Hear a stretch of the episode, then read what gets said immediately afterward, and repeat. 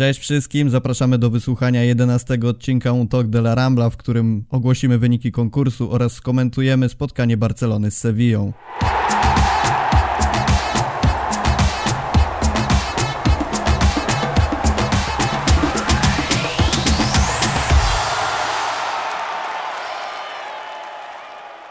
Są dzisiaj ze mną Julia Cicha. Cześć. A także Piotr Baleja. Czołem. Tradycyjnie na start zachęcam Was do subskrypcji naszego kanału, łapek w górę, dzięki czemu będziemy mogli docierać do szerszego grona odbiorców. Także przypominam o hashtagu UTDLARAMBLA, żebyście oznaczali nim swoje komentarze, propozycje na tematy kolejnych odcinków. Nasz dzisiejszy podcast zaczniemy od wyłonienia zwycięzcy konkursu ogłoszonego w poprzednim odcinku. Dziękujemy wszystkim za zgłoszenia, było ich naprawdę bardzo dużo, bo aż ponad 130 komentarzy. Niestety zwycięzca może być tylko jeden, złoty medal mamy jeden, nagrodę mamy jedną, także to jest ten moment, to jest ta pora. A pierwsze miejsce zajęła Katarzyna Kuchowicz. Serdecznie gratulujemy. Uważamy, że jej komentarz był najciekawszy ze wszystkich, ponieważ łączy w sobie sferę taką, taką biznesową, dość rzadko omawianą dotychczas na naszych podcastach z elementem formy Barcelony. Pani Katarzyno, prosimy o kontakt na naszego maila redakcyjnego, który znajdzie Pani w opisie pod tym filmem. A przechodząc już do głównego tematu, czyli piątkowego meczu Barcelony z Sevillą zakończonego remisem 0 do 0. Co o tym sądzicie? Podobał wam się mecz? Jak się domyślam, raczej nie. Jeżeli miałbym wybrać takie najlepsze, najgorsze z tego meczu, najlepszy był pressing gdzieś tak do jakiejś 25 minuty, a najgorsza była cała reszta. Chyba wyróżniłbym jeszcze może Nelsona Semedo, ale to pokazuje tylko obraz nędzy i degrengolady tego spotkania, jeżeli wyróżniamy tego zawodnika. Barcelona zaczęła grać to, co grała na początku po przyjściu Setiena. Podania, zero ruchu, zero jakiejś wizji. Podchodzili do jakiegoś 25-30 metra i nie wiedzieli, co dalej zrobić ze sobą. Suarez, Messi, Alba gdzieś próbowali wbiegać za plecy obrońców, ale zabrakło takiej wizji Iniesty i Szawiego, takiego przeszywającego podania nad, nad murem obrony, żeby ktoś tam mógł wybiec i mieć czystą pozycję. Wyglądało to bardzo źle, wyglądało to nieporadnie i absolutnie napawa grozą przed kolejnymi spotkaniami. Ja tak samo jak ty miałem wrażenie, że właśnie Barcelona prezentuje formę bardzo podobną do tego, co działo się w pierwszych meczach Setiena, jak objął Barcelonę, ale mam nadzieję, że może chociaż ty, Julia, powiesz, że to był dobry mecz i nieco pocieszysz nas w tej trudnej chwili. Jasne, to był bardzo dobry mecz. Z tego co wiem, zasnąłeś tylko dwa razy na nim, także y, myślę, Ale to że w porównaniu. w. To, to było w przerwie. także myślę, że w porównaniu do czasów Valverde jest jakiś progres. No ale nie, no, nie oszukujmy się, mm, było fatalnie i myślę, że ten remis był jak najbardziej zasłużony. Może nie zasłużony, sprawiedliwy, o tak, bo po zasług to tutaj ewentualnie można by się upatrywać u Sewilli. Ale to trochę mnie to martwi głównie z tego powodu, że trudno mi jest odnaleźć jakieś bezpośrednie, bardziej globalne przyczyny tego wyniku i przede wszystkim takiego stylu gry. Bo na początku myślałam, że to może być kwestia trenera i jakichś jego koncepcji, ale teraz powoli zaczynam się zastanawiać, czy czasem nie będzie to problem z piłkarzami być może, czy też właśnie czy z ich y, nastawieniem, czy charakterystyką, czy, czy też wiekiem. No to jest bardzo skomplikowana sprawa, ale zaczynam się obawiać, że zmiana trenera tutaj niewiele może dać w kwestii ofensywy, bo trzeba podkreślić, że Setien całkiem nieźle poukładał linię obrony. Czwarte bodajże czyste konto z rzędu to na pewno na, na plus. Pod jednym z twoich tweetów znalazłem komentarz naszego słuchacza, naszego czytelnika Irona, Iron Sun Hybrid. Zasugerował on, że Barcelona cierpi, ponieważ nie ma skrzydłowych, a dokładnie cytując jego komentarz, brak skrzydłowych, czyli okaleczona drużyna. I ja się pod tym podpisuję obiema rękami, ponieważ uważam, że we wczorajszym meczu było to aż nadto widoczne. Też zobaczcie, jaką mieliśmy sytuację. Wyszliśmy na mecz Messi, Bright White i Suarez, przy czym ani Suarez, ani Bright White, ani na dobrą sprawę Messi skrzydłowymi nie są.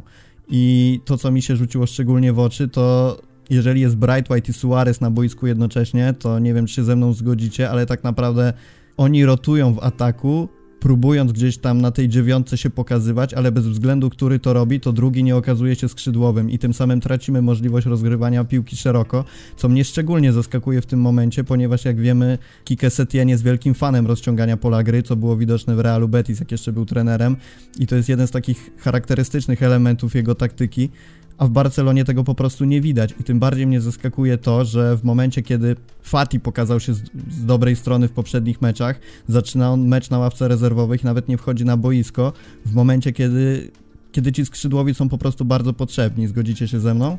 Tak, ja chciałam zauważyć, że teraz już nie pamiętam do końca, czy to byli komentatorzy w trakcie meczu, czy ja to gdzieś przeczytałam, ale Barcelona i Sevilla są najszerzej grającymi zespołami w całej, w całej lidze, więc tutaj ewidentnie brakowało skrzydeł i też i prawego i lewego tak właściwie, przez co być może ten cały Semedo był rzeczywiście bardziej zauważalny z prawej strony, ponieważ on był tak naprawdę jedyną namiastką skrzydłowego, którą mieliśmy, bo Alba owszem próbował z tej lewej strony jak zwykle jedno dobre podanie do Suareza w końcówce, które tak naprawdę powinno skończyć się golem, ale oprócz tego mm, bez szału. Więc zabrakło skrzydeł, zabrakło też moim zdaniem Leo Messiego, co było bardzo widoczne. Ten mecz w wykonaniu Argentyńczyka kompletnie mi się nie podobał. I też te jego jakieś przepychanki, dziwne zachowania i, i sam, sama gra, przede wszystkim brak oddawania piłki w momencie, w którym powinien to był robić. Czy to jest wynik jakiś jego przekonania, że sam to zrobi lepiej, czy rzeczywiście wie, że jak on tego nie zrobi, to nikt inny tego nie zrobi. Ale czy Fati mógł zagrać od pierwszej minuty? No tu mam wątpliwości ze względu po pierwsze hierarchię, a po, po drugie no, na jego wiek i stan zdrowia, o ile teraz zapewniają nas, że on rzeczywiście jest y, w pełni zdrowy i te jego dolegliwości związane z tym, że jego kości ciągle rosną, już minęły w trakcie tej przerwy kilkutygodniowej. O tyle nie sądzę, żeby on był pierwszym wyborem naszego trenera w jakimkolwiek bardzo ważnym meczu a raczej właśnie będzie graczem na końcówki lub na tych bardziej ogórkowych przeciwników. Czy to jest dobre wyjście, to nie wiem, bo, może się okazać, że powinniśmy zaryzykować, ponieważ okaże się, że jak Real wygra teraz z Realem Sociedad, później nas czeka Atletik zawsze groźny, z którym odpadliśmy w Pucharze Króla, no, że nam to mistrzostwo odjedzie. Ja tylko dodam, że nagrywamy ten podcast w sobotę rano, więc jeszcze wynik meczu Realu z Realem Sociedad nie, nie jest nam znany. Natomiast odniosę się też do tego, co powiedziałaś o Messim, bo ja nie do końca się z tym zgodzę, że Messi zagrał jakiś wybitnie słaby mecz. Może nie był to na takim poziomie, jaki zwykle prezentuje. Natomiast ja odniosłem wrażenie, że w działaniach ofensywnych i tak był postacią najbardziej widoczną i najbardziej kluczową, ale no fakt, że, że w kilku okazjach mógł się zachować na pewno lepiej. A czy wynika to z tego, że sądzi, że sam zrobi wszystko lepiej? Ja myślę, że Messi jest taką postacią, która gdzieś ma przywilej decydowania o tym, jak rozegra daną akcję i nie możemy być do, na niego źli o to. I gdzieś tam jeden mecz mu nie wyjdzie, może nie strzeli bramki, może kilka razy straci piłkę, ale w następnych pięciu po prostu mu to wyjdzie i będzie znowu bohaterem Barcelony. Także ja bym tak nie do końca obarczał Messiego tym remisem i brakiem goli. Natomiast wracając jeszcze do tego, co powiedziałaś o Semedo, bo wiem, Piotrek, że tobie gra Semedo się spodobała w poprzednim meczu. Wyjaśnisz szerzej dlaczego? Co cię tak może nie zachwyciło, ale co ci się spodobało w grze Portugalczyka? Jak na Nelsona Semedo był bardzo aktywny w obronie. E, ta prawa strona mimo wszystko była dosyć dobrze połatana. Tam faktycznie weszły jakieś dwie, dwie akcje, ale to też wynikało z tego, że e, no nie mieliśmy skrzydeł, tak? I skrzydłowymi na dobrą sprawę był właśnie Alba i Semedo i on nie zawsze zdążył, e, zdążył wrócić, ale jak na, patrząc na jego poprzednie mecze i na to, co robił w tym spotkaniu, myślę, że można go spokojnie wyróżnić jako jednego z najlepszych na boisku i to jakby obrazuje, pokazuje obraz nędzy tego meczu.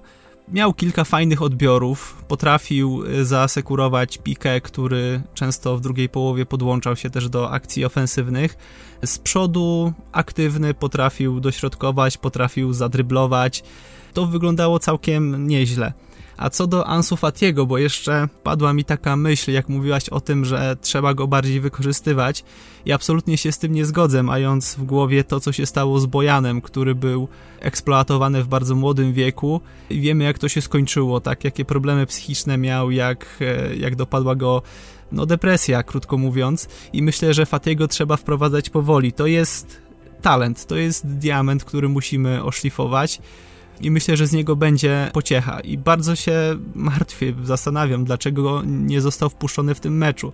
Przynajmniej gdzieś w okolicach 60 minuty, bo cała gra była stłoczona w środku, gdzie królował e, Fernandez, gdzie e, Jules Koundé rozbijał te, te ataki swoją drogą, no kapitalny mecz tak jak Julka mówiła, nie uruchomiliśmy skrzydeł i myślę, że mhm. jeżeli wszedłby w okolicach tej 60 minuty Fati, ta gra mogłaby się troszeczkę odmienić, bo ten styl Sewilli, który skupiał wszystko właśnie w środku, na, na tych atakach, rozbijaniu, gdzieś tam prób wejść Messiego, Bright White'a czy, czy Suareza, no musiałby się zmienić. Ta obrona by się trochę rozciągnęła.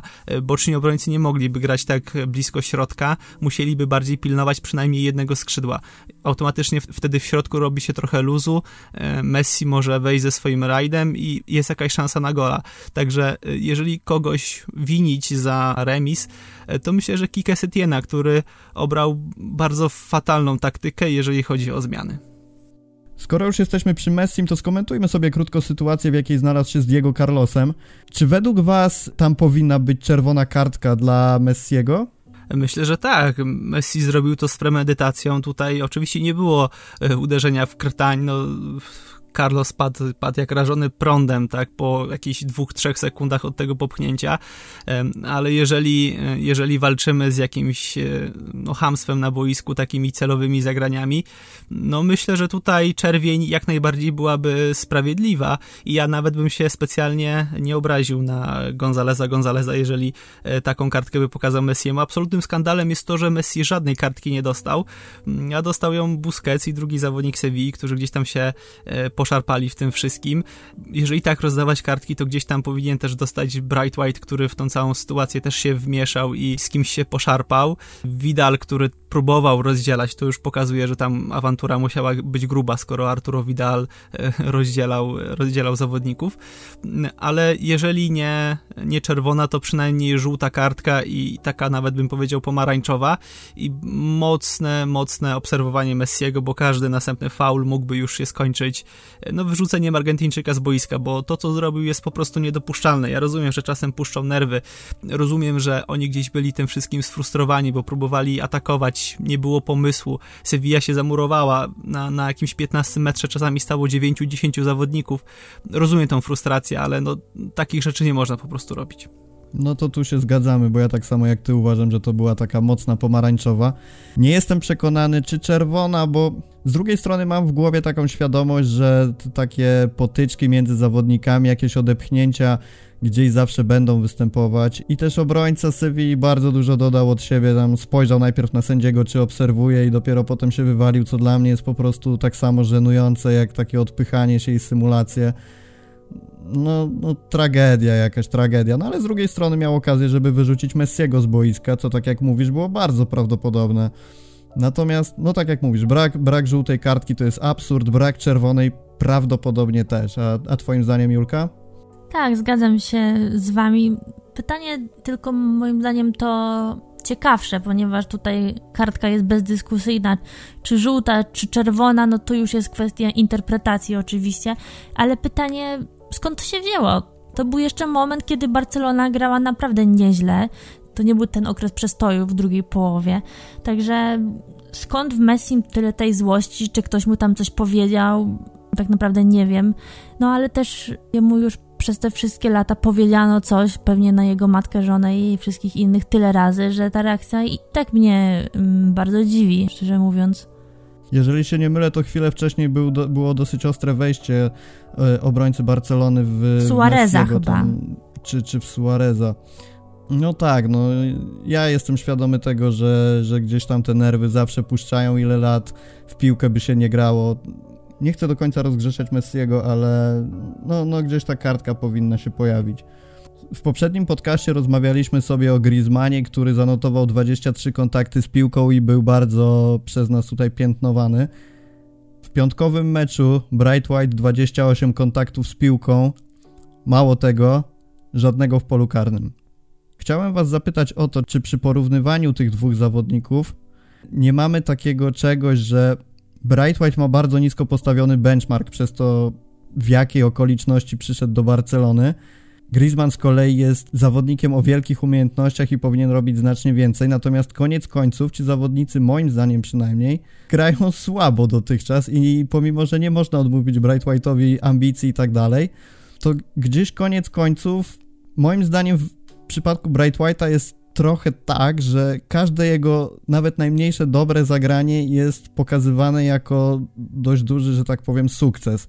Nie macie takiego wrażenia, że mimo wszystko on gdzieś gra słabo? Tylko, tylko właśnie takie psychologiczne trochę nastawienie do niego stawia go wyżej czasami nad Griezmannem. My jako ludzkość zawsze lubimy outsiderów i lubimy kibicować komuś, komu z założenia się nie uda. E, taki trochę scenariusz hollywoodzkiego filmu. I trochę tak jest właśnie z Bright White'em.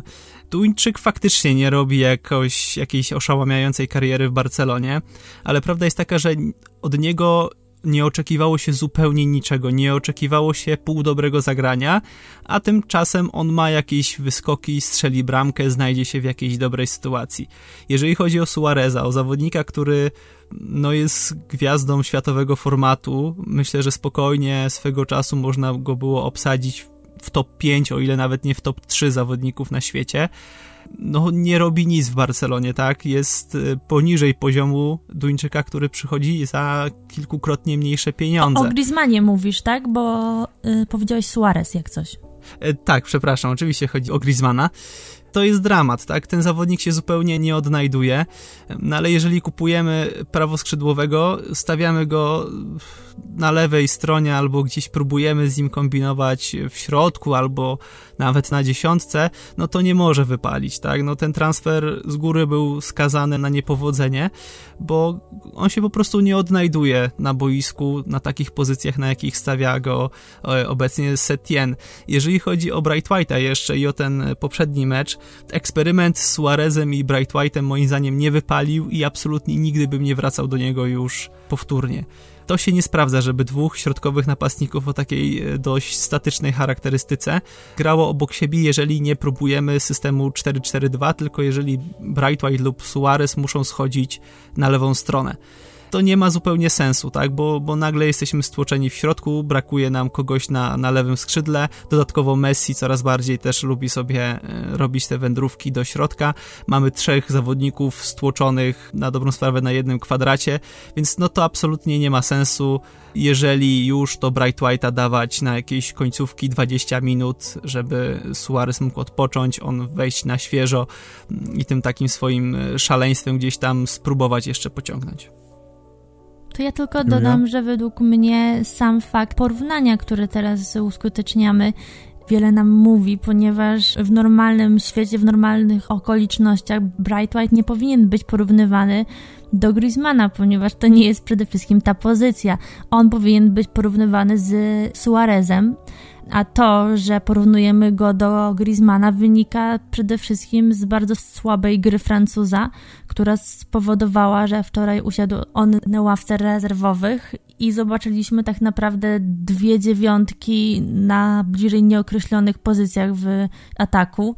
I szczerze mówiąc, pod koniec poprzedniego spotkania ja sama się zastanawiałam, czy Martin nie wygryzie Antuana ze składu, ale zgadzam się z Piotrkiem tutaj po obejrzeniu tego meczu, że eksperyment trafiony nie był i to pytanie, czy rywal był jednak zbyt dobry, czy może tutaj nawet na te słabsze drużyny to nie jest dobry pomysł.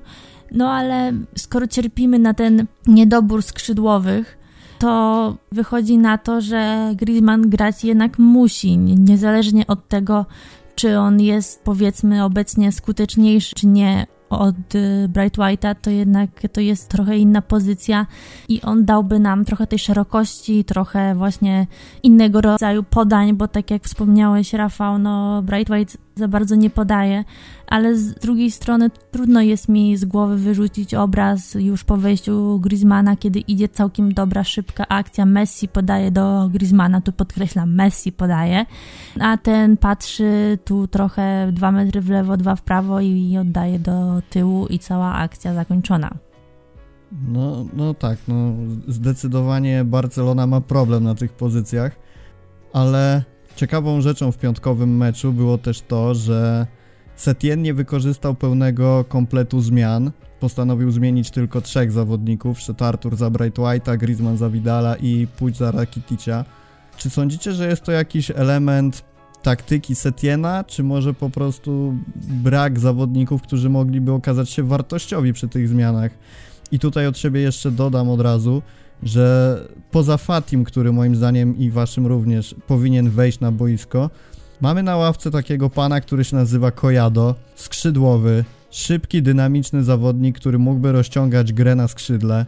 Nie do końca rozumiem, dlaczego w takich kryzysowych, powiedzmy, momentach, kiedy Barcelona gdzieś tam w końcówce potrzebuje tych bramek, takiej dynamiki, może agresji, może nawet takiej po prostu młodzieńczej bezczelności, żeby zrobić coś, coś nieszablonowego. Dlaczego Setien, który gdzieś tam jest znany ze swojego podejścia do, do wychowanków, do młodzieży, nie zdecydował się go wpuścić. I trochę mam żal do niego, szczerze mówiąc, o to, bo czekałem na wejście Kojado. Mm, wiesz co, z tego co ja wyczytałam, to tak naprawdę Kojado w Barcelonie B jest pomocnikiem, a to w pierwszej drużynie starano się z niego zrobić skrzydłowego, więc to może być ten powód, dla którego przy braku skrzydłowych on na boisko nie wszedł, ponieważ nominalnie tym piłkarzem tak naprawdę nie jest, ale jeśli się mylę, to tutaj z pewnością słuchacze mnie poprawią w tym aspekcie, ale sądzę, że taki może być powód. Ja ogólnie dostrzegam trochę szerszy problem. Myślę, że Ameryki nie, nie odkryje w żaden sposób to już nie jest zmierzch generałów. W Barcelonie to jest zmierzch dziadów.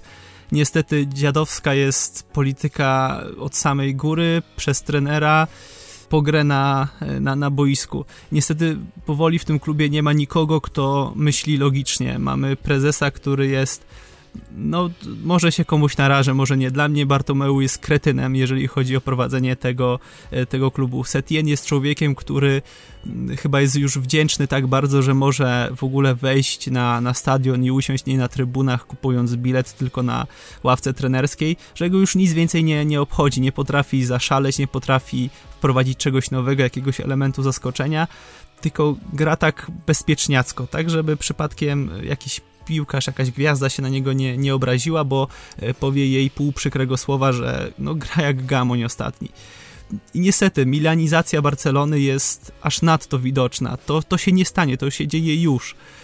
I jeżeli my nie, my, no jeżeli zarząd nie zareaguje e, w jakiś sposób, jeżeli trener nie zareaguje w jakiś sposób, to myślę, że maksymalnie za dwa sezony czeka nas potężny zjazd w dół, gdzie nie będziemy się bić o mistrzostwo, tylko będziemy prosić o to, żeby być w czwórce i żeby móc gdzieś e, awansować do fazy pucharowej Ligi Mistrzów i stanie się to, z nami to samo co z Milanem.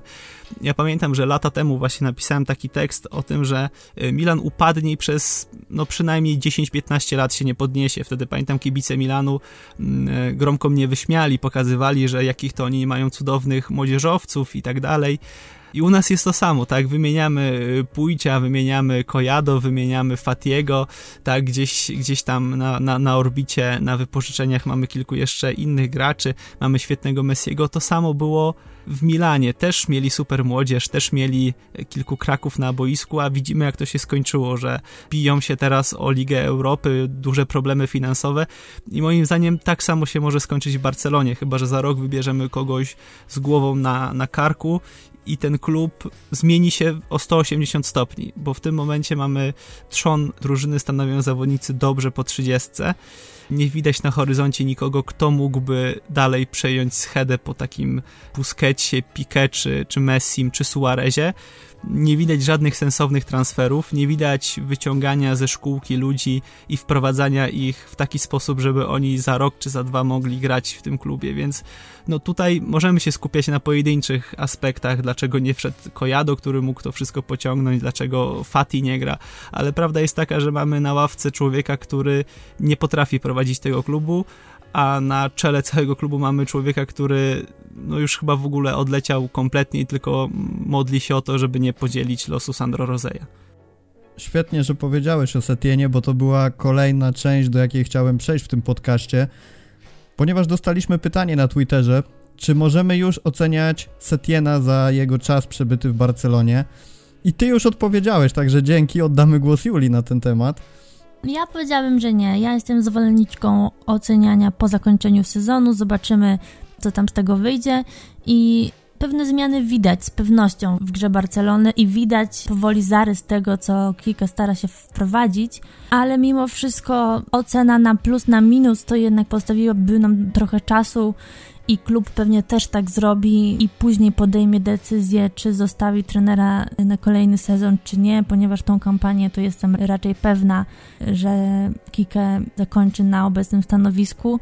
Na razie, tak powiedzmy na gorąco i niewiążąco, no szału nie ma, co tutaj się, się będziemy oszukiwać przede wszystkim w tym ataku. Tutaj trzeba mu oddać, że w obronie poprawił postawę piłkarzy, co jest zauważalne w porównaniu do czasów Balverde, ale w ataku wciąż czegoś brakuje i ja jeszcze nie rozstrzygnęłam do końca, czy jest to ewidentnie winą trenera, czy po części też winą zasobów, którymi dysponuje to ja może dodam jeszcze od siebie, bo jestem akurat w tej kwestii bardzo zasadniczym człowiekiem, niezależnie od wyników, chociaż jestem w 100% przekonany, że te wyniki będą poniżej oczekiwań, czyli nie wygramy Ligi Mistrzów, nie wygramy Ligi, ten sezon zakończymy bez żadnego pucharu i jeżeli mam być szczery, będę się z tego cieszył. Ten klub, ta drużyna w obecnej formie nie zasługuje nawet na Puchar Wójta, co dopiero na tytuł Mistrza Ligi Hiszpańskiej. Setien jest do odpalenia pierwszy dzień po zakończeniu sezonu. Bartomeu jest do odpalenia już w tym momencie. Tam musi przyjść jakiś trener z wizją, który będzie ten klub widział nie w perspektywie jednego sezonu, ale w perspektywie pięciu lat. To musi przyjść człowiek, który będzie chciał ten klub wyciągnąć z głębokiego dołka. Nie oszukujmy się, to nie jest 2010, to nie jest 2015. Ci zawodnicy nie są już e, topowi na, na całym świecie. To są w tym momencie średniacy, którzy często nie znaleźliby miejsca w pierwszym składzie, nie wiem, w Juventusie, w Manchesterze City, w, nawet w Paris Saint-Germain. Więc dla mnie zostawienie Setiena na kolejny sezon to będzie kolejny sezon bez żadnego pucharu. W takim razie tytuł na YouTube już mamy. Redaktor FC Barca.com życzy Barcelonie przegranej w Lidze Mistrzów i w Lidze. Tak to można trochę zrobić, ale myślę, że taki wstrząs, taki zimny prysznic e, jest nam zdecydowanie potrzebny, bo gdzieś przez te ostatnie lata trochę się e, ślizgaliśmy. Jakiś tytuł wygraliśmy, jakiś puchar króla w tej Lidze Mistrzów, no tam jakiś półfinał udało się zawadzić i, i niby wszystko było fajnie, no ale kończyło się tęgim laniem od Romy i Liverpoolu no tak to nie może wyglądać. My nie możemy drżeć o każdy mecz z jakimś średniakiem, bo umówmy się, Sevilla w tym momencie ma bardzo przeciętny skład i ten mecz powinien zakończyć się pewnym 3-0 i odpaleniem ich, tak? I, i czekaniem na kolejnego gościa do, do ogrania. No to nie może wyglądać w ten sposób. Jesteśmy przyzwyczajeni i wychowani na wielkiej Barcelonie i tej wielkiej Barcelony będziemy zawsze oczekiwać no tego tutaj nie ma co się oszukiwać. I w tym momencie ani Setien, ani Bartomeu tego nam nie mogą zapewnić. E, obecna drużyna też nam tego nie może zapewnić. Ja chylę czoła przed tymi zawodnikami, ja sobie wytapetuję ich nazwiskami e, ścianę w pokoju, bo to co oni zrobili, to jak oni grali, no to była piękna przygoda, ale tak jak powiedziałem, to już jest ich zmierzch, i trzeba szukać kogoś nowego, trzeba szukać kogoś za Messiego, trzeba kogoś szukać za Busquetsa, mm, za Suareza, za Pique, bo to nie są już zawodnicy młodzi, to już nie są zawodnicy perspektywiczni, a wręcz bym powiedział, że w niektórych przypadkach to już są stare dziady, które powinny już mieć świadomość tego, że muszą ustępować miejsca młodym. A to ja się nie zgodzę z tobą, ponieważ moim zdaniem trzeba docenić to, że Sevilla jest trzecią drużyną w tabeli. Jej gra naprawdę mi się podoba. Po wznowieniu rozgrywek oglądałam mecz z Betisem, gdzie była dużo lepsza od lokalnego rywala. I trochę też, no tutaj trzeba podkreślić to, że my jesteśmy rozpuszczeni, rozpieszczeni po tych czasach Guardioli. To nie jest normalne, żeby Barcelona łatwo wygrywała z trzecią drużyną w tabeli. To właśnie jest normalne, że będzie mecz wyrównany, że będzie poniekąd trochę cierpieć. i oczywiście koniec końców powinna wygrywać, no bo to o to chodzi w tym wszystkim, ale to, żeby, że będziemy objeżdżać każdego, kto nie jest realem, no to nie jest realne na kolejne lata. I, I tak naprawdę nie można było tego zakładać nigdy, a że się przytrafiło przez parę lat, to mamy po prostu bardzo duże szczęście. Takim razie ten spór za, zakończymy pytaniem do naszych słuchaczy. Jak wy sądzicie, czy Barcelona powinna zmieniać trenera po sezonie? Jak widzicie następne lata naszego klubu? Czy jesteście bardziej Team Piotrek czy Team Julia? Dajcie znać w komentarzach. My tymczasem już powoli będziemy kończyć. Pani Katarzynie przypominamy, że wygrała wspaniałą koszulkę i prosimy o kontakt na maila. Adres mailowy oczywiście zamieścimy w opisie pod tym filmem. Dziękujemy za wysłuchanie podcastu. Byli dzisiaj ze mną Julia Cicha. Dzięki. A także Piotr Baleja. Dzięki bardzo. Ja nazywam się Rafał Kowalczyk, przypominam o hashtagu UTDLaRambla łapkach w górę, subskrypcji, żebyśmy mogli docierać do szerszego grona odbiorców. Podzielcie się podcastem z tymi, do których uszu jeszcze nie dotarł. Zapraszam na portal fcbarsa.com po newsy, artykuły, felietony, co tylko dusza piłkarska zapragnie i do usłyszenia w kolejnym, dwunastym odcinku.